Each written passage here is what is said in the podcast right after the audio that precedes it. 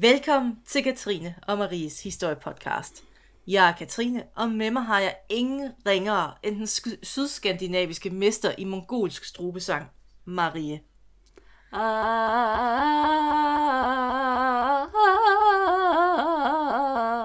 Ej, hvor du kan.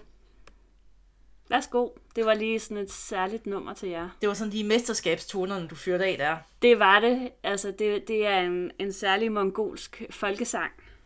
Den handler om en ørn. Jeg troede faktisk, det var et cover af Waterloo. Ja, det kan jeg godt forstå. Der er en del sådan... Ja, det faktisk har ABBA taget et sample for den sang, og så bare... Det, det kunne man godt forestille sig faktisk, øh, at de har gjort. Jeg tror ikke, ABBA var særlig originale, hvad det angår. De kunne sagtens have taget, lige have samlet lidt mongolsk strubesang. De har kopieret alle deres hits for Genghis Khan. Fuldstændig. Ej. Nå, Marie. Og nu mm. skal vi til noget helt, helt andet. Nå. Ja, And now to something completely, different. Og det er et emne, der Ja. desværre stadig er aktuelt. Jeg Ja. hader, når nederen historie stadig er aktuel. Er det faktisk rigtig, rigtig skidt. Og især det her emne, tror jeg. Ja, for vi skal nederen. tale om en sommer i 1919, der i dag er kendt som The Red Summer. Og det er en lang, tragisk sommer i USA, hvor der fandt en række altså modbydelige angreb sted på sorte amerikanere. Og hundredvis af sorte blev myrdet, og der var lynchstemning, og hvide pøbler, der står og råber, og sorte pøbler, der står og råber, og det... Altså, tænd for nyhederne og skru tiden 100 år tilbage, så har du det cirka. Det lyder som om, at det var sådan, altså det var lige på bristepunktet til en borgerkrig faktisk, den her, den her sommer. Der var vel ikke meget galt, altså. Der var i Men hvert fald øretæver i luften. Det var der. Og for at forstå The Red Summer, så skal vi lige spole tiden lidt tilbage til november 1918.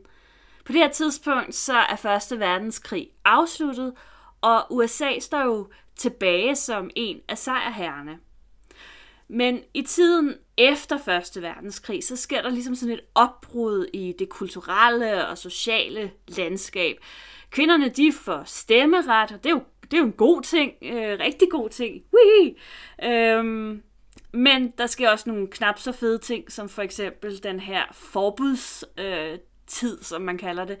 Øh, altså blandt andet øh, alkoholforbud og, og vel også en række andre forbud. Den er ligesom, det begynder ligesom på det her tidspunkt efter Første Verdenskrig at, at vinde en pas. Og under Første Verdenskrig, der havde den amerikanske hær været segregeret. Altså, der har været sorte afsted og hvide afsted, men de slog eller kæmpede ikke sammen. Mm. Og visse sorte regimenter, de blev delt op i regimenter for sig. De var endda blevet ledt af franskmænd, fordi de amerikanske officerer, de var ikke helt trygge ved at skulle arbejde sammen med de sorte, så de tænkte, det, det bliver jeres problem, franskmænd. og det her, det bliver så en vigtig pointe under The Red Summer senere, fordi at, for det, altså der har været alle de her uroligheder, og de hvide amerikanere kan jo ikke forstå, hvor de sorte har fået de her idéer fra. Altså, hvorfor begynder de at slå igen? Hvor våger de? Og der Har de en mening, en holdning? Har, har de menneskelighed. Og så ja. mener man, at det er jo fordi, at de her amerika- sorte amerikanere, de har kæmpet under franskmændene, som har behandlet dem mere lige, m- måske endda, hvis man skal strække den lidt, næsten menneskeligt. Hov. Og der sidder amerikanerne tilbage, det har jo givet de sorte idéer. Simpelthen puttet idéer i deres små hoveder. Og så mm. noget pjat med frihed og lighed og broderskab og øh. Øh, puha. Ja. Demokrati måske endda. Det var der jo så, men altså, eller principielt demokrati. Ja, det kommer vi tilbage til. øhm, soldaterne, de blev kaldt, apropos, uh, Soldiers of Democracy. Og uh, da de farvede soldater, de kom tilbage til USA, der forlangte de ligestilling, og de forlangte også de samme rettigheder som de hvide. Øhm, der er sådan et citat, øh, øh, som, som går sådan øh, ud på, det, nu citerer jeg, for at sige det på en anden måde. We return, we return from fighting, we return fighting. Ja, og det er en fyr, der hedder, ja, Dubois. Dubois, ja, som har, ligesom det var sådan et, et slogan eller sådan noget. Øhm, for sorte amerikanere, der markerede 1919 også året, hvor de første afrikanske Eller 300 slag... året efter. Ja, Lille vigtig detalje. Lille detalje. Øh, der manglede lidt ord der. Og nogle tal. øh, og nogle tal. øh, ja, for de sorte amerikanere, der markerede 1919 jo også 300 året, øh, hvor øh, for de første afrikanske slaver, der ligesom var blevet bragt til Amerika. Så det føltes jo som det rigtige tidspunkt for dem at kræve øh, lige rettigheder. På høje tid, kan man sige. På høje tid. Og 1919, det var generelt et, et underligt år i verdenshistorien i Vesten. Fordi, mm. Altså, Første Verdenskrig var over, men som vi så i bagklodskabens lys kan sige, så var det ikke rigtig over med alle de her problemer. Og der var nye politiske strømninger, der var kommet ind på scenen, og man vidste ikke helt, hvordan man skulle håndtere det her. Fordi over Østpå i 1917, der havde bolsjevikerne taget magten ved en revolution. Og de her kommunistiske tanker, jo, det var jo noget, man var sindssygt bange for i hele Vesten, og man vidste ikke helt, ja. hvordan man skulle forholde sig til det. Og så var der også det her lille ekstra touch med anarkister, som bare bumpede løs til højre og venstre. Det var sådan i perioder ja. ret intenst. Og ja. så var der fagforeninger, der strækkede, og det var... Mm, og igen, så binder vi det sammen med de her bolsjevikker, og økonomien, den var heller ikke all that efter krigen. Så ja, der var uro, og der var en generelt utryghed i samfundet mm. på det her tidspunkt. Ja, og uvidshed om fremtiden. Og, og kvinderne og, fik stemmeret, og hvad skal man dog ja, stille op? altså, så er verden at lave. I den nordlige del af USA, der var man også bekymret for den store migration. Øh, og det handlede om øh, de sorte, som flygtede ned fra sydstaterne. Øh, og der var rigtig mange oppe i den nordlige del af USA, som frygtede, at det ville skabe økonomisk konkurrence. Altså, der var jo selvfølgelig også en del af de hvide, som bare tænkte, øh, hvad med nej, vi vil ikke have de her sorte folk heroppe, altså folk, der var deciderede racister. Øhm, men øh, det handlede altså især også om, om den her øh, om det økonomiske spørgsmål. Den store migration øh, ville sende millioner af sorte til det industrialiserede nord og midtvest. Øh, og håbet var at slippe fra, altså deres håb var at slippe fra volden og den her opdeling, der var i samfundet øh, af, af sorte og hvide, og, og så også den her fuldstændig crazy økonomiske ulighed, som der var i syden. Øhm, men altså resten af USA og Norden, de tog ikke sådan super vel imod alle de her ikke, sorte nede fra sydstaterne. Ikke nødvendigvis. Nej. Vi kan jo godt lide at tænke det meget firkantet af sydpå, lige med racister og opdeling. Mm.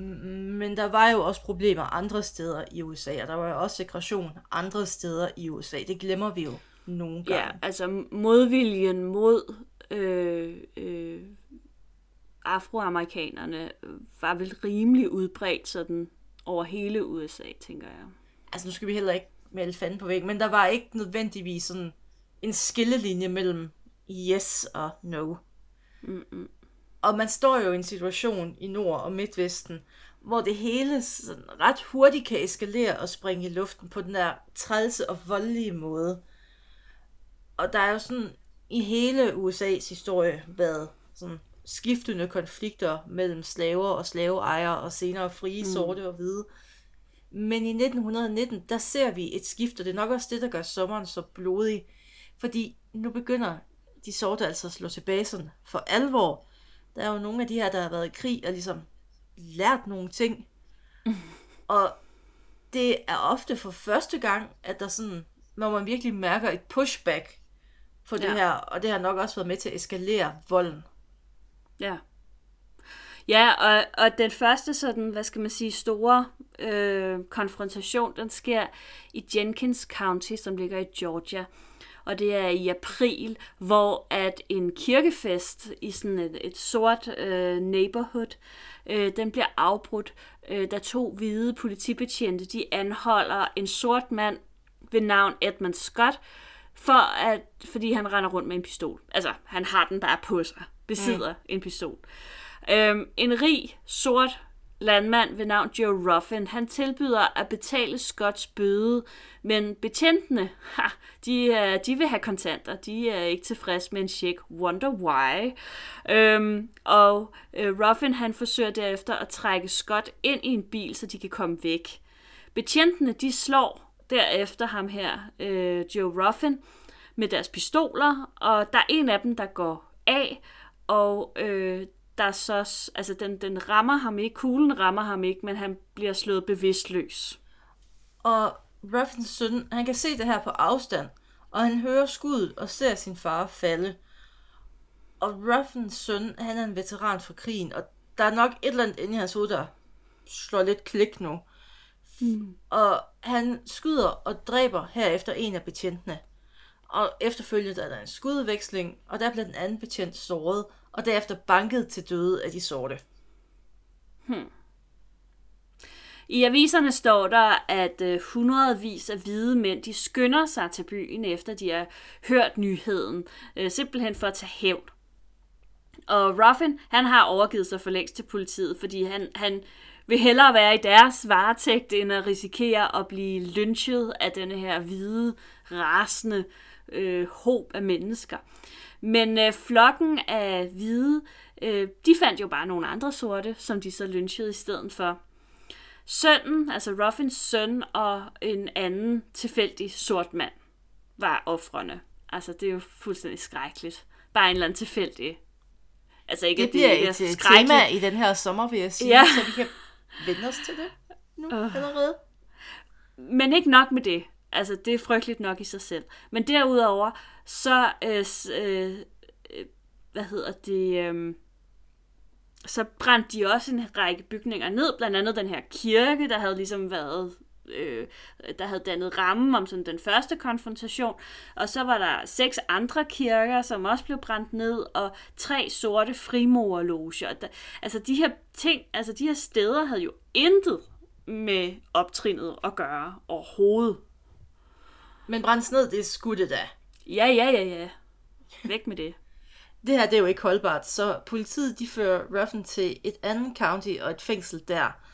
Og man forsøger at retsforfølge ham for mor, men retssagen den falder ud til Ruffins fordel.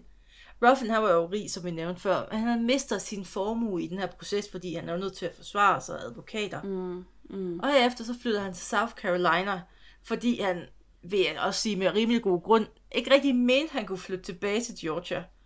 Og, og fun fact, øh, der blev aldrig sådan en rigtig rejst sag mod de her hvide, der brændte kirker af og lyncher folk. Nej. Og, så man har faktisk aldrig fået straffet nogen for altså mordet på Ruffins søn og uheldig anden. Det er så sindssygt, altså. I øh, juli måned, der var der protester i Washington øh, Washington D.C., formoder jeg. Yes. Øh, ja. Øh, og, og det var netop protester øh, mod den her manglende retsforfølgelse af, af den hvide håb. Øh, under protesterne så blev en hvid kvinde skubbet af to sorte mænd. Uh-oh. Og en af de her to mænd, de blev så anholdt, forhørt af politiet, og derefter løsladt. No problem. Men øh, der var et rygte, som, øh, som begyndte blandt de hvide, øh, og især blandt sådan, de hvide krigsveteraner, om at øh, en af de her to sorte mænd, eller måske dem begge to faktisk, havde voldtaget kvinden. Og så er der jo ikke andet at gøre, end at få samlet en pøbel og begynde at lave nogle optøjer. Mm. Og det her, det ender med at vare i fire dage, og hundredvis af sorte bliver angrebet, og der bliver gjort skade på materiel, butikker bliver brændt af, og det er selvfølgelig sorte butikker, de sigter efter. Og politiet, de vil ikke sådan, sådan rigtig gribe ind. Så derfor der skaber de sorte krigsveteraner faktisk deres eget bevæbnede vagtværn, og de står sådan op på tage med snigskytterifler og sådan. Mm. Og, og det er bare opskriften på øvde her. ja. Og der var skyderier mellem de her to grupper. Øh, og til sidst, øh, så er præsident Woodrow Wilson han nødt til at sende 200 soldater fra hæren til Washington for simpelthen at stoppe de her kampe. Og altså, der er nogen, der mener, at de her soldater, de ikke var sådan virkelig ansvarlige for at stoppe kampene, men at det derimod var vejret øh, i højere grad, som ligesom hjalp til at få stoppet det, fordi det begyndte at regne helt afsindigt meget, og der er bare, det er bare ikke lige så fedt at have gadekamp i regn. Det er også svært at brænde butikker af i regnvejr. Det er det. Det er klart en udfordring. Og da kampene de slutter den 25. juli, der var op imod 40 mennesker døde af skud, eller i gadekampe, altså simpelthen altså nævekampe, mm. og mindst 150 var såret eller kvæstet. Ja, det, det er virkelig mange mennesker, altså. Virkelig. Øh, ja. I Chicago i Illinois, der var der ugelange optøjer, som gik i gang den 27. juli. Og det startede lidt ved, at en sort teenager ved navn Eugene Williams, han øh, sådan uvidende øh, på sådan en, en hjemmelavet øh, ja, sådan rafte, sådan slags... I en tid før badedyr, så var det sådan, ja, havde. Et, så var det en rafte, en trærafte. Han, øh, han som uvidende kom til at sejle ind i den hvide del af en strand, som sådan var uofficielt opdelt for sorte og for hvide. De kan jo ikke bade sammen. Øh, og det skulle han aldrig have gjort. Nej, fordi de hvide på stranden, de begynder at kaste sten efter Williams, og også andre sorte for at drive dem væk, så man lige får lidt plads. Og Williams, mm. han bliver ramt i hovedet af en af de her sten, og han bliver bevidstløs, og han glider af sin rafte, og han drukner. Og sorte vidner, de står jo og ser det her på stranden, og de vil gribe ind. Mm. Og ligesom for den her hvide mand, der kastede stenen, er arresteret, så er politiet sådan lidt, nej, nej, nej, egentlig ikke. Nej, det gider vi ikke. Og herefter så udbryder der selvfølgelig slåskampe på stranden mellem grupperne af sorte og hvide. Kampene de ender med at vare fem dage, og de spreder sig efterhånden til hele Chicago. Og selvom man kan sige, at begge sider er jo yderst voldsparate, så var det altså de hvide grupperinger, som var skyld i hoveddelen af de mor og brænde, som fandt sted. Og politiet, de gjorde heller ikke særlig meget for at beskytte de sorte. Og faktisk så var de mest ivrige for at arrestere de sorte uromager, imens de hvide sådan stort set kunne gå fri. Og situationen, den var ved at stikke helt af. Så man tilføjer endnu en gang militæret. De må løse det. Og i alt der bliver 23 sorte og 15 hvide dræbt i de her uroligheder. Og det tal der nok, øh, eller tallet nødt vildest, det er, at 500 de bliver kvæstet, og mere end 1000 sorte familier bliver hjemløse, fordi at, øh, altså, det bliver bare brændt af. Det er sindssygt. Det er virkelig vildt. Altså det er jo også det, jeg, jeg mente med, at, at det, er jo, det er jo næsten sådan nogle borgerkrigslignende tilstande, ikke? Ja, det er, det, det er ret voldsomt. Det er meget voldsomt. De sorte, der tog kampen op, det var jo ofte sådan hjemvendte veteraner fra 1. verdenskrig. De havde fået militær træning, og de havde jo også fået en erfaring øh, på slagmarkerne, og de var virkelig klar til at slås for de her lige rettigheder. Den magtforskydning er den store ændring fra de tidligere optøjer, som havde været i USA på det her tidspunkt, hvor de sorte ikke havde haft den samme kapacitet til at tage kampen op mod de hvide. Nej, og en hjemvendt soldat, sort soldat ved navn Harry Haywood, han skriver faktisk, at han havde kæmpet i den forkerte krig, fordi at fjenden fandtes ikke i Tyskland, fjenden fandtes på hjemmefronten. Mm. Så der kan man jo mærke, at der er også en militarisering i den måde, at man begynder at tænke borgerrettighedskampen på. Ja, klart. Og samtidig så gjorde den usikre økonomiske situation jo heller ikke noget godt den her sommer. Øh, og det kan man blandt andet se i optøjerne i Omaha, Nebraska i slutningen af september.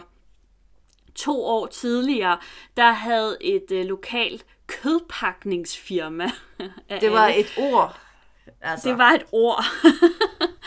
øh, de havde simpelthen hentet øh, sorte arbejdere ind øh, som skruebrækkere, fordi der var strække på kødpakningsfabrikken, og, øh, og, og de, øh, de skulle jo have nogen til at pakke det her kød, og så når de hvide ikke ville, så måtte de jo hente nogle andre ind til det.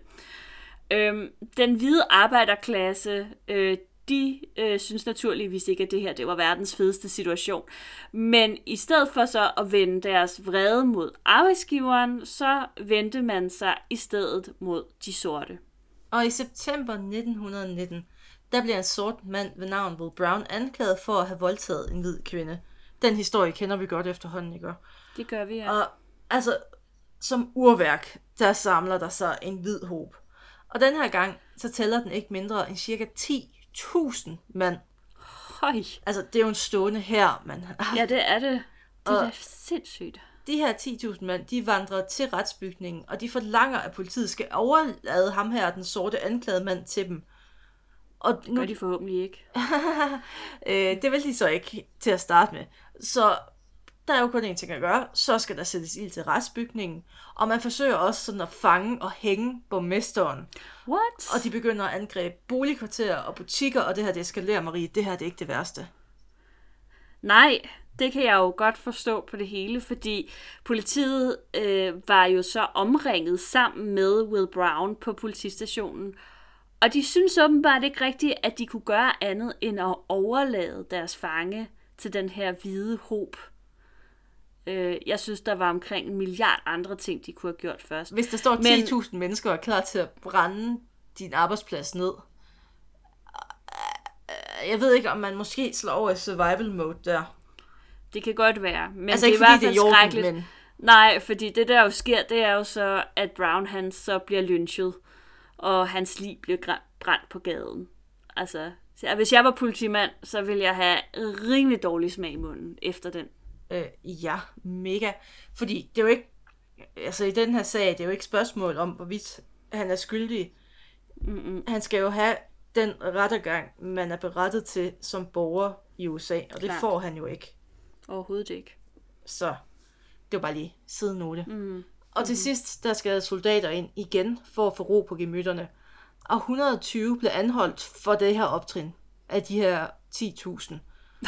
Det var ikke mange. Og de blev anholdt for involvering, altså at de har været involveret i mordet, men meget få bliver nogensinde stillet for en dommer overhovedet, altså. Ja, selvfølgelig. Klart. Fordi de er mega racister alle sammen. Nej, men det var, ja, det var, jeg ved ikke om Men det er selvfølgelig også, strukturelt. altså, ja, men det er selvfølgelig også svært at, at dømme. Altså, det bliver jo lidt sådan en, øh, den der Spartacus-scene om igen, ikke? Fordi, altså, hvem, mig, hvem har brændte ham. kastet... Ja, præcis. Nej, det var mig. Nej, det var mig. Nej, det var... Ja, men så alle sammen ind i fængslet med jer. Altså, det gør man så ikke. Um, den allerblodigste episode under den her røde sommer, den startede den 30. september i Elaine, Arkansas.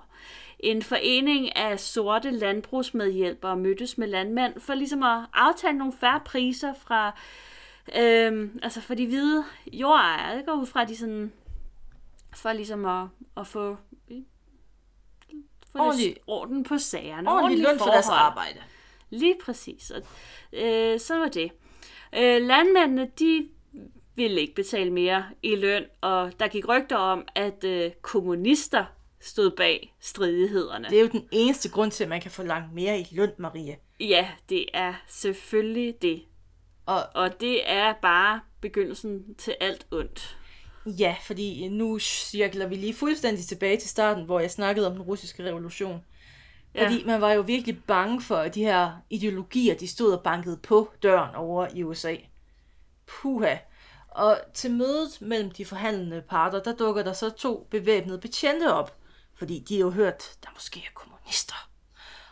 Og de stod sammen med bevæbnede foreningsmedlemmer, der sådan stod og bevogtede det her. Og igen, som urværk, kampe bryder løs. Og man ved ikke, hvem der skyder først, men øh, resultatet er, at der er en død betjent efter de her sammenstød. Ja, og det er rigtig skidt. I hvert fald, hvis man er sort. Så, øh, så er der bare no mercy. Og øh, det, der sker, det er, at den lokale sheriff samler... Og, hvordan var det, det var blevet udtalt? Passe Passe. Et, øh, et, et posse. Posse. Øh, vi har forsøgt at finde en dansk øh, ekvivalent til det, øh, og det har simpelthen ikke kunnet lade sig gøre. Så det er Øhm. altså ligesom i cowboyfilmen, når de samler sig i en gruppe for at Ja, slemme altså typer. det er ligesom, sheriffen kan udpege nogle folk, som ikke nødvendigvis er rigtige politifolk, og som bare ligesom siger, dig, dig, dig, I kommer lige her og hjælper os med at øh, være med at udøve magt. Øhm, så dem har han ligesom omkring sig, øh, og de skal jo så hjælpe med at fange de ansvarlige for mordet på betjenten. Fedt. Øh, mm-hmm. Fun fact, skal du lige have en fun fact? Nu bruger Ja, jeg lige ud af historien. Ja. Ja. Øhm, sheriffer i USA, de må stadig godt samle et påsag. Det er vildt. Det må de stadig gerne. Og det er jo, det er jo, altså det er jo, altså jeg, jeg kan ikke huske, altså, nej. Åh, USA for Dayland, så kom der jo ind i det 21. århundrede. Det er verdens mest udviklede uland. Øh, Ja, det er det. hele sagen den får selvfølgelig sindssygt meget opmærksomhed i pressen. Overskrifterne de får selvfølgelig ikke for lidt. Og der Nej. Bliver pustet til rygter om kommunister og revolution i farvandet. Og der er der sjældent noget, altså det er jo nok det, der hurtigere end sådan raceuroligheder kan få amerikanere op af stolen. Så mm. om på ingen tid, knips, så havde sheriffen et påsag på over 1000 bevæbnede mænd. Det er sindssygt. Uh, og de går nu i gang med at dræbe sorte mænd, kvinder og børn. Og det er fuldstændig sådan tilfældigt. Det bare plukker ned. Øhm, der er forskellige tal. Der, det vides ikke med sikkerhed, hvor mange der rent faktisk blev dræbt her. Men man skønner, at tallet ligger mellem 100 og 500 mennesker. Og det kan jo ikke, altså, det kan jo ikke gå. Så guvernøren mm. tilkalder gæt en gang herren, som går i gang med at afvæbne begge sider. Mm. Og 285 sorte, de bliver anholdt og tilbageholdt, mens der bliver formet en komité af hvide, som ligesom skal vurdere, hvem der havde ret i den her sag, principielt. Så der var ikke nogen af de hvide, der blev anholdt. Ikke sådan rigtigt. Fedt. Altså, jo, der var nogen, der blev anholdt, og så blev de løsladt igen. Væk mm. med dig. Og ja. gæt, hvad den her utrolige, altså, lille, altså fantastiske komité, de bliver enige om. Altså, der var ikke rigtig nogen hvide, der var skyld i det her, for det var jo, altså, Nej. de gjorde det jo for sheriffen, og De var blevet bedt om det. ja, lige præcis, og kommunister, mm. så mm, Ja, præcis. Men altså, man kan jo sige, at Arkansas var måske også lidt sådan en, en, en, særlig, en særlig ting, ikke? Øhm, her havde man jo valgt at benytte sig af det, som hedder kopskat. og skal vi Og lige vidt forklare? Jeg, ja, men, ja, fordi altså, jeg har faktisk slået det op. Ej, kan Men du det ikke er jo på ryggraden? Åh, oh, nej, nu er jeg jo ikke historiker. Men det kan godt være, at du kan forklare det bedre, det ved jeg ikke. Det er egentlig bare, at man betaler det samme, om, Ja. altså lige meget hvad du tjener. Om du tjener ja. En milliard million, eller du tjener ingenting, skal du betale det samme. Og ja. det er jo et system, der er godt for dem, der tjener meget, og skidt for dem, der tjener lidt. Og da det ofte var sorte, der tjente lidt, så var det dem, der blev hårdest ramt af det her. Mm. Og det kom jo så også til at præcis. påvirke altså, deres involvering i offentligt liv, og muligheden for at komme ind i juryer og stemme og være en del af demokratiet. Så egentlig var det jo præcis. deres basale rettigheder som borgere, Ja. der blev taget fra dem igennem Ja, skat. fordi for at man kunne stemme eller deltage i juryer, øh, så vidt jeg husker, så er det jo noget med, at så skal man have en vis indkomst, ikke sandt? Og man skal være registreret til at kunne stemme. Og der er jo også en fordel i ikke at være registreret til at stemme, fordi så kan man nogle gange flyve under radaren i det her skattesystem. Ah, Øh, og igen, det lyder måske fedt, at man ikke skal betale skat, men så kan du så heller ikke helt bestemme, hvordan landet bliver kørt. nej. Så øh, Men det kan man vel stadig godt, tænker jeg. Altså nogle af de der, der lever off the grid i USA, de kan Jamen, vel godt sådan gå under radaren. sikkert, altså, alt går derover. Alt. Nå, så nu har vi så et system, hvor der ikke rigtig... Um, altså, der er en principiel mulighed for det, men det er ikke noget, der sker særlig meget i praksis, at der er sorte i juryen, så de her sorte, der er anklaget for at være kommunister og hvad der er værre, de bliver stillet for en helt hvid jury. Under altså, retssagen, der var der tit en bevæbnet pøbel udenfor, og nogle gange, så stod den bevæbnede pøbel også inde i retssalen, bare fordi, at du ved, det er så dejligt roligt. Det skaber ligesom sådan en god Så baseline. de der vidner, der også skulle være med, hvor fedt tror du lige, det var for dem? Og hvis du nu vil sige, at det var, det var faktisk ikke ham, der gjorde det, Nej. men der så står en eller anden spade med et gevær inde i retssagen. og truer dig. Ja, hmm, nej. Ja. Ej, jeg ved faktisk alligevel ikke rigtig noget Jeg er om det her tvivl. overhovedet. Der var 12 mænd, de blev kaldt for The Arkansas 12, som blev dømt til døden for mor i løbet af den her retssag. Øh, men heldigvis kan man sige, så blev seks af mændenes domme omstødt af højesteret, der vurderede, at sagen var blevet påvirket af den fjendtlige atmosfære omkring retssagen. Og det var dog alligevel, øh, hvad skal man sige, fornuftigt. Ja, øh, de resterende seks, de fik sat deres dom sådan på pause, og så blev de øh, flyttet ud af staten af guvernør Thomas McCrae. Fedt. Øh, og selvom man ikke rigtig kunne finde beviser på, altså om der var et kommunistisk plot i Arkansas, så er det faktisk den forklaring, mange amerikanere tror på og har fået fortalt.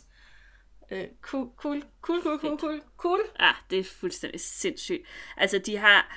Jeg, jeg- jeg kommer sådan til at tænke på, det har, det har vi nok ikke øh, undersøgt, men øh, er det forbudt at være kommunist på det her tidspunkt? Jeg mener ikke, Nej, det har været nej, forbudt det bliver det på det senere. tidspunkt, men var meget... Ja, det kommer først senere, når man får altså ja, den der virkelig red scare. Okay, men og det var, det var slemt nok. Lige nu der er det bare sådan Ja. lidt eksotisk og slemt. Ja. Sådan. Ah. Ja, så øh, vi har talt om nogle af de blodigste sammenstød under det, man kalder for den røde sommer i 1919. I alt så var der ikke mindre end 25 konfrontationer. Alligevel en del sådan hen over, hvad var det, fra juni til september. Ej, April, sådan til september. Det er stadig mange. Øhm, og i efterspillet af alt det her, der publicerede Dr. George Haynes en rapport i aviserne, der talte imod epidemien af lynchninger, som han kaldte det. Ifølge hans tal, så var der mellem øh, årene 1889 og 1918 blevet lynchet mere end 3.000 sorte amerikanere. Hold da op. Og hans rapport, vi, ja, og rapporten den viser også, at stater de sjældent undersøgte eller retsforfulgt de skyldige, og de havde sådan meget lidt eller ingen motivation til at ændre på den her situation i virkeligheden. Og man kan sige, sådan en, en voldelig håb af mennesker øh, spreder jo kun had og, og gør det jo umuligt at have en fri diskussion af uenigheder, men også af misforståelser. Og i sådan et miljø, skrev Haynes, at kunne små uenigheder give anledning til store optøjer og mor. Og Haynes rapport, den blev det store hele ignoreret i samtiden. Og skylden for den her røde sommer, Ja, man skulle have placeret en skyld. Altså nogen de sagde, at det var franskmændene, der havde sat idéer i hovedet på de sorte, og nogen sagde, at det var socialistiske sympatisører, der ligesom havde pustet til ilden og skabt ilden. Og regeringen, den stod lidt tilbage og begynder faktisk at fodre medierne beviser for, at det har været de politiske strømninger, der har været katalysator for de her uroligheder. Altså ikke noget med behandling af de sorte. Det havde været den her socialisme og Hmm. Fake kommunisme. news. Og det havde været fagforeningerne, Ja, fagforeningerne, som simpelthen har spredt propaganda om racehad. Og, og fun fact, øh, et ja. navn jeg stødte på i min research. Vores gode ven og fremtidige ja. chef for FBI, J. Edgar Hoover, dejlige mand, han skyldte jo skylden på radikaliserede sorte, som ligesom havde Ja. igen fået idéer. Øhm, det hele øh, var jo faktisk så alligevel ikke helt skidt, fordi efter sommeren 1919, der blev det mere normalt for den amerikanske højesteret at blande sig i de lokale sager, hvilket ofte betød en mere retfærdig strafudmåling, eller måske endda øh, frifindelse for de sorte. Og altså, der var jo også et andet plus. Fordi The National Association for the Advancement of Colored People, altså... Mm, NACA, det, ved- det ved jeg ikke. Hvad, hvad hedder det? NAACP. Der er, en eller anden, der er nogen, der har sådan et ja, eller andet, der bare ruller af tungen. Men altså, det er jo også der, hvor Martin Luther King Ja. ja. senere ligesom I have a dream. kommer ind. Og, altså virkelig mm. borgerrettighederne ja. i midten af århundredet, de begynder jo her at tage, altså i starten, da det bliver grundlagt sådan før Første Verdenskrig, der var det jo faktisk vældig, altså velmenende hvide mennesker, mm. der ville hjælpe de sorte. Men efter 1919, der begynder det at være mm. de sorte selv, der leder den her mm. organisation. Og medlemstallet, det stiger også fra mm, sådan omkring 9.000 til 100.000 her over mm. den røde sommer. Og det er jo så grundsten for det her vigtige borgerrettighedssamarbejde, der Ja, sker Fordi senere. umiddelbart så fandt der jo ikke nogen sådan forbedring af deres øh, rettigheder sted, sådan umiddelbart efter 1919. Nej, det blev faktisk måske endda bare værre. Øh, det er sjældent sådan en, elevatortur til himlen, når det kommer Nej. til borgerrettigheder. Altså jeg vil sige, at jeg, har, jeg må indrømme, at jeg havde aldrig før hørt om den her røde sommer. Øh, så jeg har også blevet oplyst, og man kan sige, at det som jo selvfølgelig er ekstremt påfaldende i den her historie, det er jo, at der er nogle helt sindssyge paralleller til det, der foregår i USA lige nu. Øhm, nu siger jeg, nu ved du ikke, hvad jeg har lavet til mit næste afsnit, mm. altså næste, mm. det næste afsnit for lytterne. Der har vi den Okay, spændende toer til det her. Ja. Øh, endnu værre. Men øh, Ja. Marie, lige en sidste ting. Har du nogensinde set den øh, filmen af Nej. The Birth of a Nation? Du spørger, om jeg har set en film. Kendt. Du ved, jeg, du ja, men ved, den er fra jeg ikke har set 1915, film. så jeg tænkte måske, havde haft en chance. Ikke, selvom den er fra 1915. Men altså, det er sådan en film fra Ja. 1915, og Fedt. den er tre timer lang, og den er øh, spændende. Men den har jo den her meget famøse scene, hvor en mand i blackface øh, jager en sød hvid kvinde op på en klippekant, og i stedet for at blive ja, voldtaget af ham, så Ja. ja. hun hellere kaste sig i døden. Og den udkommer som sagt i 1915, altså fire år før. Og den her film er jo også, altså, nogen skyder, siger jo næsten, det er den, der er skyldig, at Ku Klux Klan er med, for de er Ja. jo også med for resten i filmen. Øhm, og jeg synes bare lige den her med hvid kvinde, der bliver forulæmpet af sorte, det synes jeg også, vi lige Det hørt gør på gange i den her. Det er jo meget klassisk. Og nu vil jeg ikke sætte lighedstegn mellem ting, men jeg synes bare lige, det var, det var bare lige en Så påfaldende du siger, de ting, er dag. inspireret af filmen? Jeg siger, at den ikke gjorde Nej. noget særligt godt for Nej. borgerrettighederne i USA. Det Lad mig sige det på den pæne ja, måde. Nej, og det var, den, det var der nok rigtig...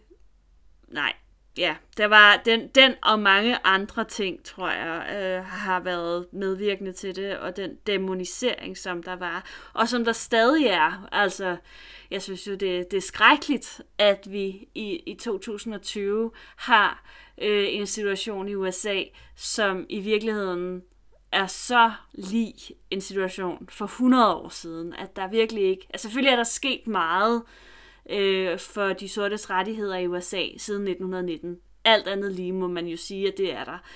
Men stadigvæk er der lang vej igen. Og det er derfor, at jeg har bestemt mig til, at indtil vi går over til Røde Oktober, der holder jeg Woohoo! Black History Month. Det lyder fedt. Sådan. Ja. Fordi education er det bedste våben. Yeah. Sådan er det. Mod alt ja. Ondt. Og med yeah. de ord. Tak fordi I lyttede med. thank you